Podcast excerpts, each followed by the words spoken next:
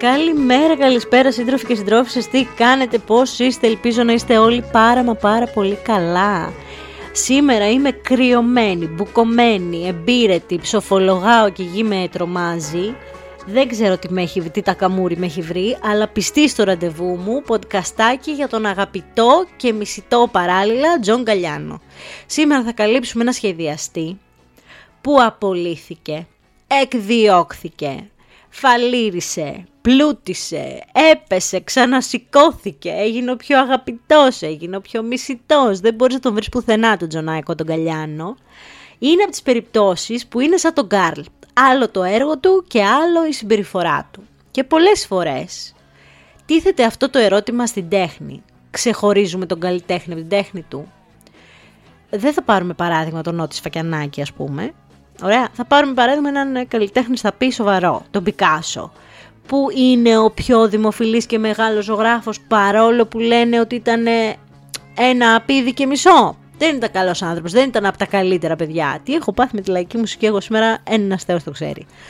Εγώ θα σας πω την ιστορία του, θα σας πω και τι έγινε και το σκανδαλάκι και όλα και στείλτε μου τη γνώμη σας εάν θεωρείτε ότι πρέπει να στηρίζουμε τον Τζον Γκαλιάνο ή αν θεωρείτε ότι όχι, ο καλλιτέχνης με την τέχνη του είναι ένα, μπορεί να είσαι ο καλύτερος καλλιτέχνης, αλλά αν είσαι κατάνθρωπο, σου αξίζει και σένα γκιλοτίνα. Ας ξεκινήσουμε λοιπόν από την αρχή. Ο Χουάν Κάρλος Αντώνιο Γκαλιάνο Γκιγιέν, έτσι είναι το full name του Τζον Γκαλιάνο, γεννήθηκε στο Γιβραλτάρ στις 28 Νοέμβρη του 1960. Το τοξοτάκι, δεν ταιριάζουμε καθόλου. Το Γιβραλτάρ είναι, φανταστείτε, στο νοτιότερο μέρος της Ιβηρικής Χερσονήσου, δηλαδή κάτω από την Ισπανία, και κανείς φυσιολογικά θα πίστευε ότι είναι Ισπανικό. Όχι όμως, αδέρφια μου, αλήτες πουλιά, ανήκει στην Αγγλία. Οπότε θεωρητικά ο Τζον Γκαλιάνο είναι ε, Άγγλος. Είναι λοιπόν μια μεγάλη χερσόνησος, αλλά στη μέση σκεφτείτε, έχει αυτό το βράχο του Γιβραλτάρ, οπότε μην φανταστείτε ότι έχει και πάρα πολύ χώρο για σπίτια, πολιτισμό, ανάπτυξη. Όχι, είναι 33.000 κάτοικοι στο maximum.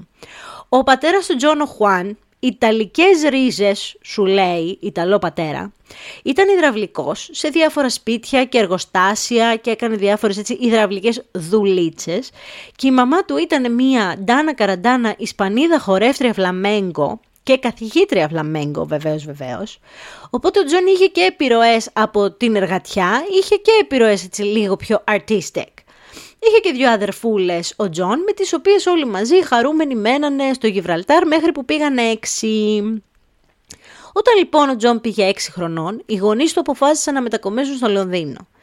Γιατί, εντάξει, λίγο καλύτερη πόλη, μεγαλύτερη, καλύτερο μέλλον και έτσι εγκαταστάθηκαν σε μια πόλη κοντά στο νότιο Λονδίνο, δεν ήταν ακριβώς Λονδίνο, ήταν πιο έξω, όπου εκεί καλέστηκε ο Γκαλιάνος σε μια τρυφερή ηλικία πρώτης Δευτέρας Δημοτικού να μάθει καλύτερα αγγλικά, ε, να μιλάει με παιδάκια που δεν μιλάνε τόσο καλά ισπανικά, γιατί στο σπίτι του μιλούσαν και ισπανικά έτσι, δίγλωσσος ήταν, αλλά και πάλι.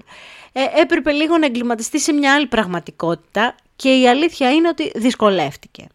Δεν ήταν από τα παιδάκια που ντυνόταν έξαλα από άποψη, γιατί ήταν πολύ εσωστρεφής και ντροπαλός, αλλά η μάνα του επειδή ήταν λίγο χτυπημένη από τη μοίρα, είχε και αυτή ένα fashion μικρόβιο και είχε και όλο αυτό που δεν ήθελε να ξεχάσει την κουλτούρα της και από πού προέρχεται. Λίγο τον έντυνε πιο χαρούμενο ρε παιδί μου από τα άλλα παιδάκια, λίγο πιο χρωματιστό.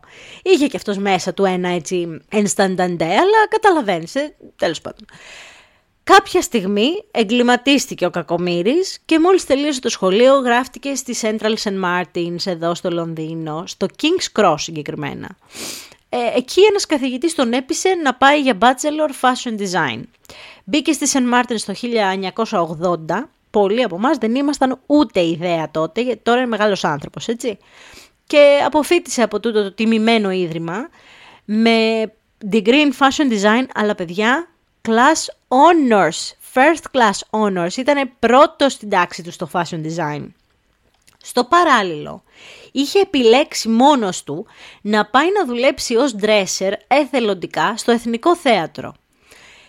Γιατί το λέω αυτό; Όταν ε, σπουδάζετε μόδα, φωτογραφία, μακιγιάζ, μαλλιά, όλα αυτά τα creative που έχουμε πει, είναι καλό να τρίβεστε περισσότερο με τις τέχνες. Και με είχε ρωτήσει και ένας ε, ακροατής στο Instagram γιατί είναι σημαντικό, σου ανοίγει πάρα πολλούς ορίζοντες, μαθαίνεις εποχές, μαθαίνεις χρώματα, πιάνει το μάτι σου συνδυασμούς που ναι μεν δεν τους καταγράφεις ότι α το πορτοκαλί πάει με το μπλε γιατί το είδα στην Ολυμπιάδα.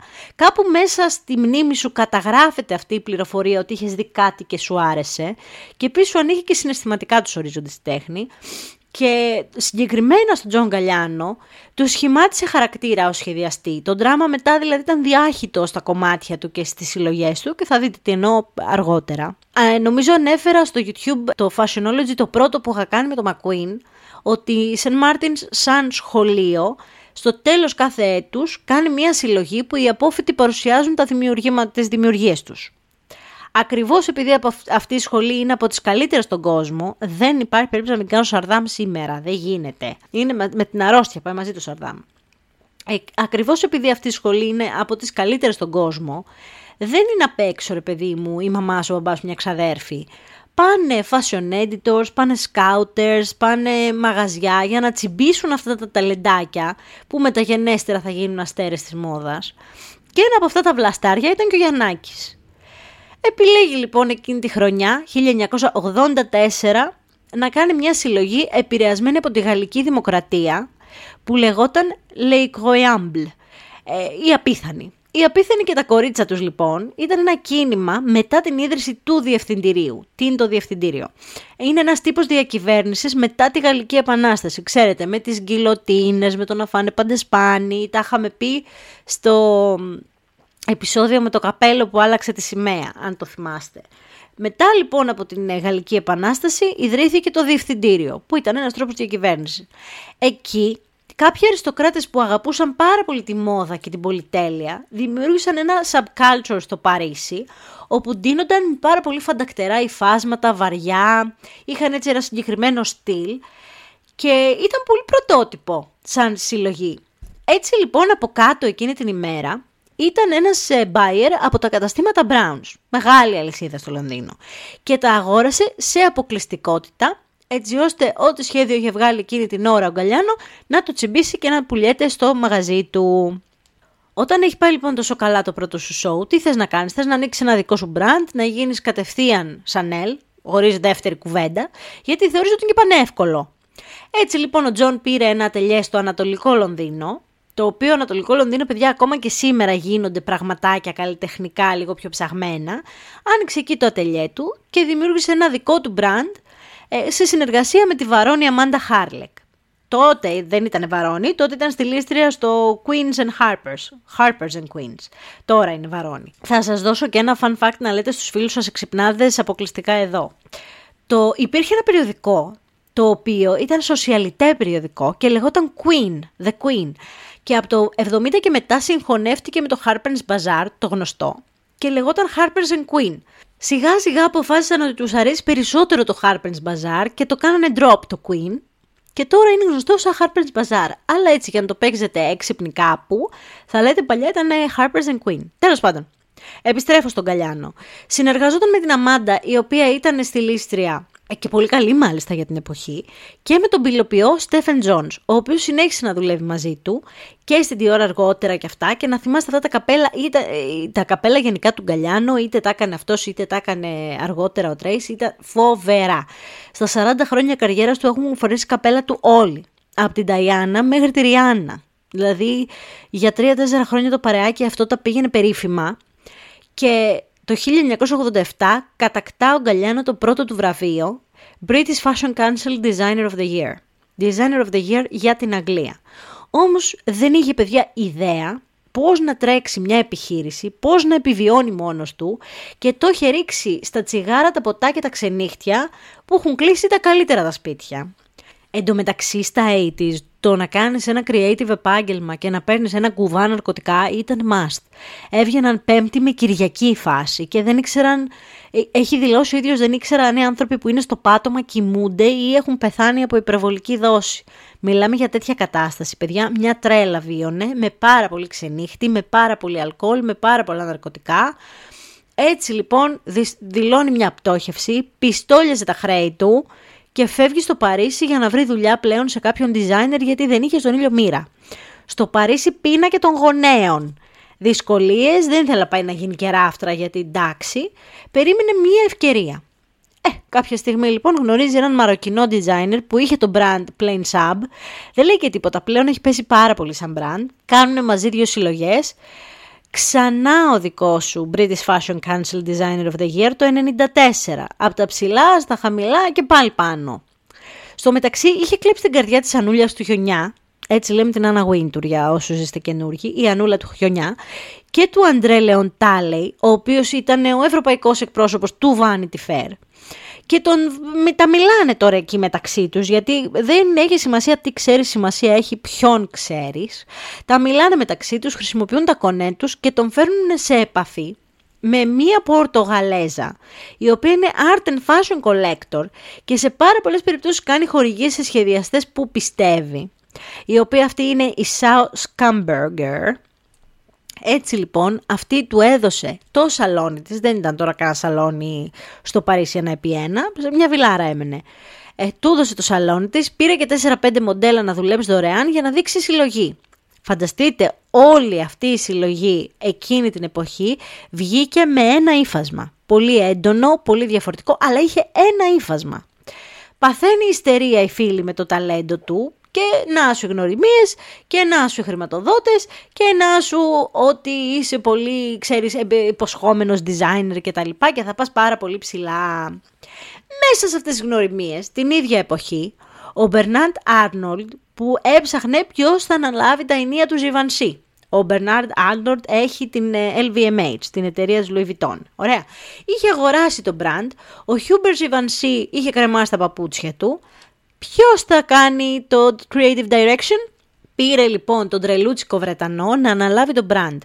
Πράγμα που για τη Γαλλία ήταν πρωτάκουστο και πρωτοποριακό. Δεν υπήρχε περίπτωση ξένος να αναλάβει ιστορικά παριζιάνικο brand. Καμία. Δηλαδή, ξέρετε πόσο σοβινιστές είναι μέχρι και σήμερα οι Γάλλοι, φαντάσου τότε.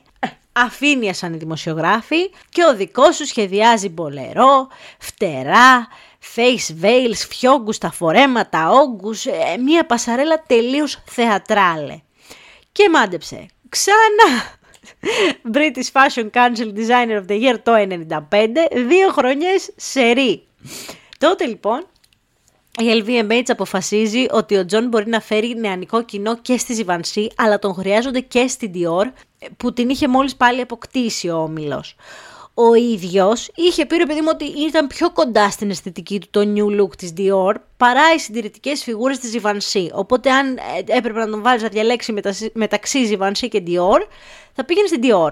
Έτσι λοιπόν, βάζει το μικρό Alexander McQueen τότε να δουλέψει τη Givenchy και ξεκινάει την πορεία του στην Dior. Την επόμενη χρονιά, παιδιά, πήγανε και πήραν το βραβείο μαζί από κοινού μαζί με τον Αλεξάνδρα Μακουίν. Δυσκολεύτηκε πάρα πολύ να τα αφήσει το αγαλματίδιο αγαπημένος στον Γκαλιάνο. Για 15 ολόκληρα χρόνια ο Γκαλιάνο έκανε συλλογές με τον Dior που παιδιά ό,τι δεν είχε σε τεχνικές γνώσεις το αντιμιστάθμιζε σε δημιουργικότητα. Δεν ήταν ένας ιδιαίτερα τεχνικός που πολύ καλά την είχε την τεχνική και είχε και πατρονίστη και ράφτρες κτλ. Αλλά θέλω να σας πω ότι έλειπα από εκεί το έβαζε σε δημιουργικότητα έκανε πασαρέλες πολύ θεατρικές, πολύ δραματικές. Μία είχε έμπνευση από Μαρίες Αντουανέτες, Παριζιάνες Πόρνες, παρέα με Πατ Μαγκράθ, κουινάρα στο μακιγιάζ και Φίλιπ Τρέισι, καπέλα δούρες, δυνατή χάους μουσική, τρομακτικές φιγούρες, φανταστικά ρούχα. Έκανε πασαρέλες που πάντρευαν το θέατρο με τη μόδα. Εκεί σας είπα από την αρχή ότι είχε δουλέψει πολύ θέατρο και του είχε μπει μέσα το μικρόβιο και πρέπει να δείτε κάτι πασαρέλες που έκανε για την Αίγυπτο. Πριν από αυτό είχε θέμα το Τζαπάν, κάτι ε, Edwardian φιγούρες με πολύ ανάλαφρα παστέλ, αέρινα χρωματάκια το 2005, λες και τα σχεδίαζε άλλος άνθρωπος. Γενικά τα χρόνια του Γκαλιάνο στην Dior το θυμάμαι ότι περίμενες ρε παιδί μου με ανυπομονησία να δεις τι σκατά θα σκεφτεί αυτή τη φορά και ποια είναι η καινούρια ιδέα. Και στα εμπορικά όμως, στα ready to wear κομμάτια που λέμε, δεν τα πηγαίνει καθόλου άσχημα, που είναι πολύ δύσκολο για σχεδιαστή, αλλά γενικά ήταν πολύ καλός και σε αυτό. Ποιος ξεχνάει την print εφημερίδα που φορούσε η Σάρα Τζέσικα Πάρκερ στο Sex and the City, σας το είχα πει πάλι, νομίζω, που βγήκε πάλι για πώληση φέτος. Άνοιξε καλοκαίρι το 2000, ο mastermind της μόδας βγάζει και το saddlebag και φάτε τη σκόνη του. Αυτό το saddleback θυμάστε που είναι λίγο σαν σέλα λόγου και έχει ένα μονογραμματάκι; Ε, δικό του είναι. Ε, αυτή. Και η επιτυχία δεν είναι να βγάλεις μία τσάντα που θα είναι ωραία και θα πουλήσει 6 εκατομμύρια. Όχι, είναι διαχρονική. Μέχρι και σήμερα η saddlebag της Dior είναι η δεύτερη σε πωλήσεις από όλη την εταιρεία από όλα τα Dior, δηλαδή από όλες τις Dior τσάντες. Για την ιστορία, η πρώτη είναι η Lady Dior. Είναι μια τετράγωνη μικρή crossbody τσαντούλα που έχει μπλιμπλικάκια έτσι πάνω, που τη σχεδίασε ο Gianfranco Ferres στη μνήμη της πριγκίψας Diana, ως honor. Okay. Οπότε αυτή είναι η πρώτη σε πωλήσεις και η δεύτερη είναι η Saddlebag γιατί Παιδιά, αυτό, αυτό είναι το μυστικό. Η διαχρονικότητα σε αυτού του βεληνικούς τους σχεδιαστές. Στην Dior έμεινε μέχρι το 2011 και μετά το χάος.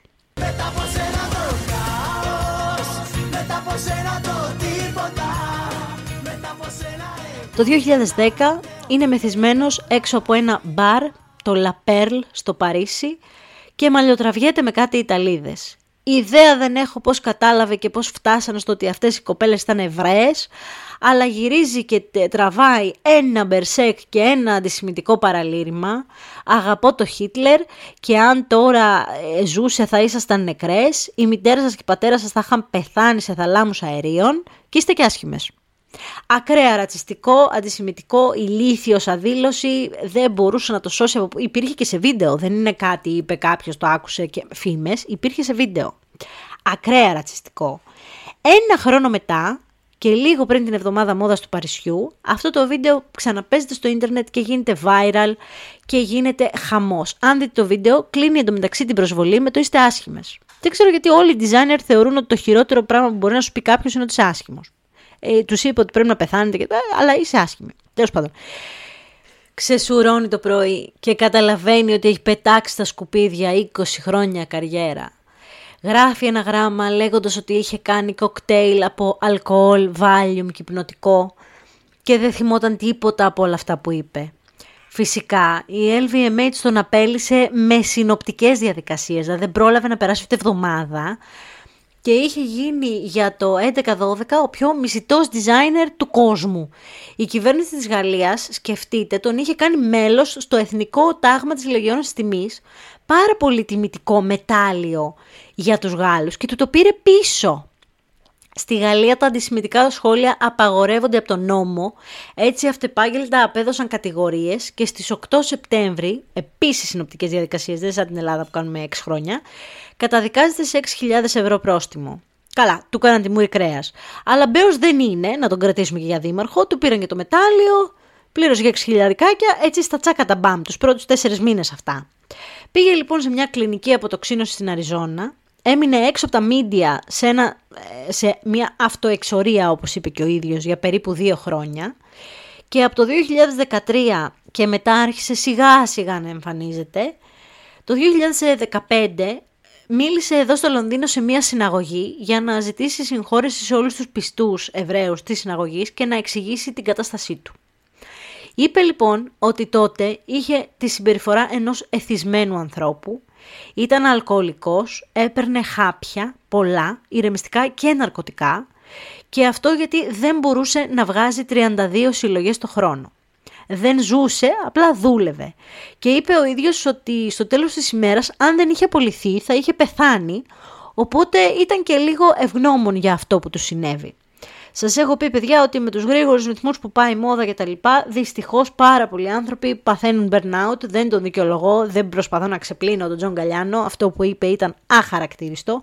Αλλά θέλω να δείτε ότι δεν τα λέω μόνο εγώ για το burnout που παθαίνουν designers, τα λένε και μόνοι τους. Δεν ξέρω πάντως αν οι Εβραίοι εκείνης της ημέρας τον συγχώρησαν, αλλά ο Μπάρι Μάρκους ο Ραβίνος ε, που έπαιξε ρόλο στο να ξαναφτιάξει τη δημόσια εικόνα του ο Γκαλιάνο, είχε πάρει και ένα παπά παραμάζωμα και τον πήγαινε παντού, ο Λούθε, ακόμα σε κάθε συλλογή του είναι εκεί. Θα ξεπλύνει την τροπή μάλλον. Προς το τέλος λοιπόν της αυτοεξορίας, αφού είχε ζητήσει συγγνώμη μέχρι και στα παιδάκια του Ισραήλ ένα-ένα, η Ανούλα του Χιονιά πείθει τον Όσκαρ Ντελαρέντα να τον πάρει στο ατελιέ του για ένα μήνα να βοηθήσει στην εβδομάδα μόδας. Επειδή η Άννα είναι η απόλυτη, εκτός από τη δικιά μας έχουμε και τη Wintour, κατάλαβες; Αμέσως τα περιοδικά γράψανε τίτλους του στυλ Η μόδα συγχωρεί τον Γκαλιάνο. Η μόδα ξεπέρασε το ατόπιμα του Γκαλιάνο. Και σιγά σιγά αρχίζει και παίρνει λιγάκι τα πάνω του. Στις 6 Οκτωβρίου του 2014 ανακοινώνεται ότι θα γίνει Creative Director του οίκου Maison Margiela.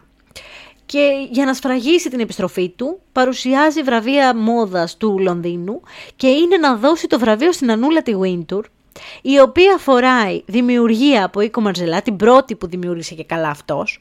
Οι σημερινές δουλειές του παραμένουν θεατρικές και απόκοσμες, με θέματα, στο Μαρζελά δηλαδή, με θέματα το διάστημα, είναι έτσι λίγο interstellar, λίγο χρόνος, ζέστη, τα λόγια του παπά. Είναι χτυπημένος, είναι υπέροχος σαν designer. Φέτος στο Παρίσι εντωμεταξύ, από εκεί που τον είχε να τον φτύσει και του πήρε και πίσω τα βραβεία, προβάλλεται μια εκθεσούλα προς τιμήν του που λέγεται 10 χρόνια γκαλιάνο και έχει τη δουλειά του από το 92 μέχρι και το 2002. Προβάλλεται από τη, ουσιαστικά η προσωπική συλλογή του fashion collector Alexander Fury, ο οποίος ε, είναι ο ιδιοκτήτης του Another Magazine, Όποιος διαβάζει λίγο πιο, όχι El Vogue Cosmopolitan, το Another το ξέρει. Και επίσης γράφει και τη στήλη για, το, για την αντρική μόδα στην Times, στη Financial Times. Γιατί και οι κοστούμάτοι χρειάζονται ένα στη λίστα, βρε αδελφέ. Από πολλούς θεωρείται ο Γκαλιάνο από τους πιο επιδραστικούς και μεγάλους δημιουργούς. Ακόμα στη Μαζελάιν, έτσι δεν έχει φύγει. Θα ήθελα να μου πείτε και εσείς πώς νιώθετε και αν θα μπορούμε να συγχωρήσουμε τους μεθυσμένους ανθρώπους έτσι σε μια στιγμή μόνο παράκρουσης ή αν πιστεύετε ότι έχει ένα εσωτερικευμένο μίσος που απλά το έβγαλε εκείνη την ώρα. Προσωπικά βλέποντας το βίντεο είδα έναν άνθρωπο που είναι σόβρακο και έλεγε ακατανόητα. Δεν ξέρω τώρα αν είχε κάποιο πρόβλημα με τους Εβραίους. Ε, πολλά έχουν ακουστεί γενικά ότι οι σχεδιαστές έχουν πρόβλημα με τους κοντούς, με τους χοντρούς, με το, είναι άνθρωποι της μόδας που μεγαλώνουν και γαλουχούνται με ένα συγκεκριμένο πρότυπο που οι ίδιοι έχουν δημιουργήσει για τον εαυτό τους αλλά ποτέ δεν είχα ακούσει ότι υπάρχουν αντισημιτιστές, ας πούμε, τέτοιου τύπου. Το παράξενο είναι ότι δίχασε και την εβραϊκή κοινότητα. Η Νάταλι Πόρτμαντ βγήκε και είπε ότι ξέρεις τι απέσιος δεν τον αποδέχομαι γκυλοτίνα στα, στα κάρβουνα να καεί. Η Εύα Γκριν, η αγαπημένη μου η θεάρα Εύα Γκριν, ε, είπε ότι εντάξει είναι τα λόγια ενός μεθυσμένου ανθρώπου, δεν νομίζω να τενούσε. Δεν ξέρω, πείτε μου εσείς τι πιστεύετε. Σίγουρα όμως ε, το έργο του είναι πολύ μεγάλο και υπάρχει μεγάλη πιθανότητα να μην είναι καλός άνθρωπος, αλλά να είναι γάμος του designer. Συμβαίνει αυτό. Αυτό ήταν το μικρό μου αρρωστιάρικο Fashionology για σήμερα. Πείτε μου αν σας άρεσε το επεισοδιάκι και σας παρακαλώ να μου στείλετε στο Instagram να μου πείτε αν τον έχετε συγχωρήσει ή όχι. Μέχρι την επόμενη εβδομάδα σας φιλώ γλυκά στα μούτρα.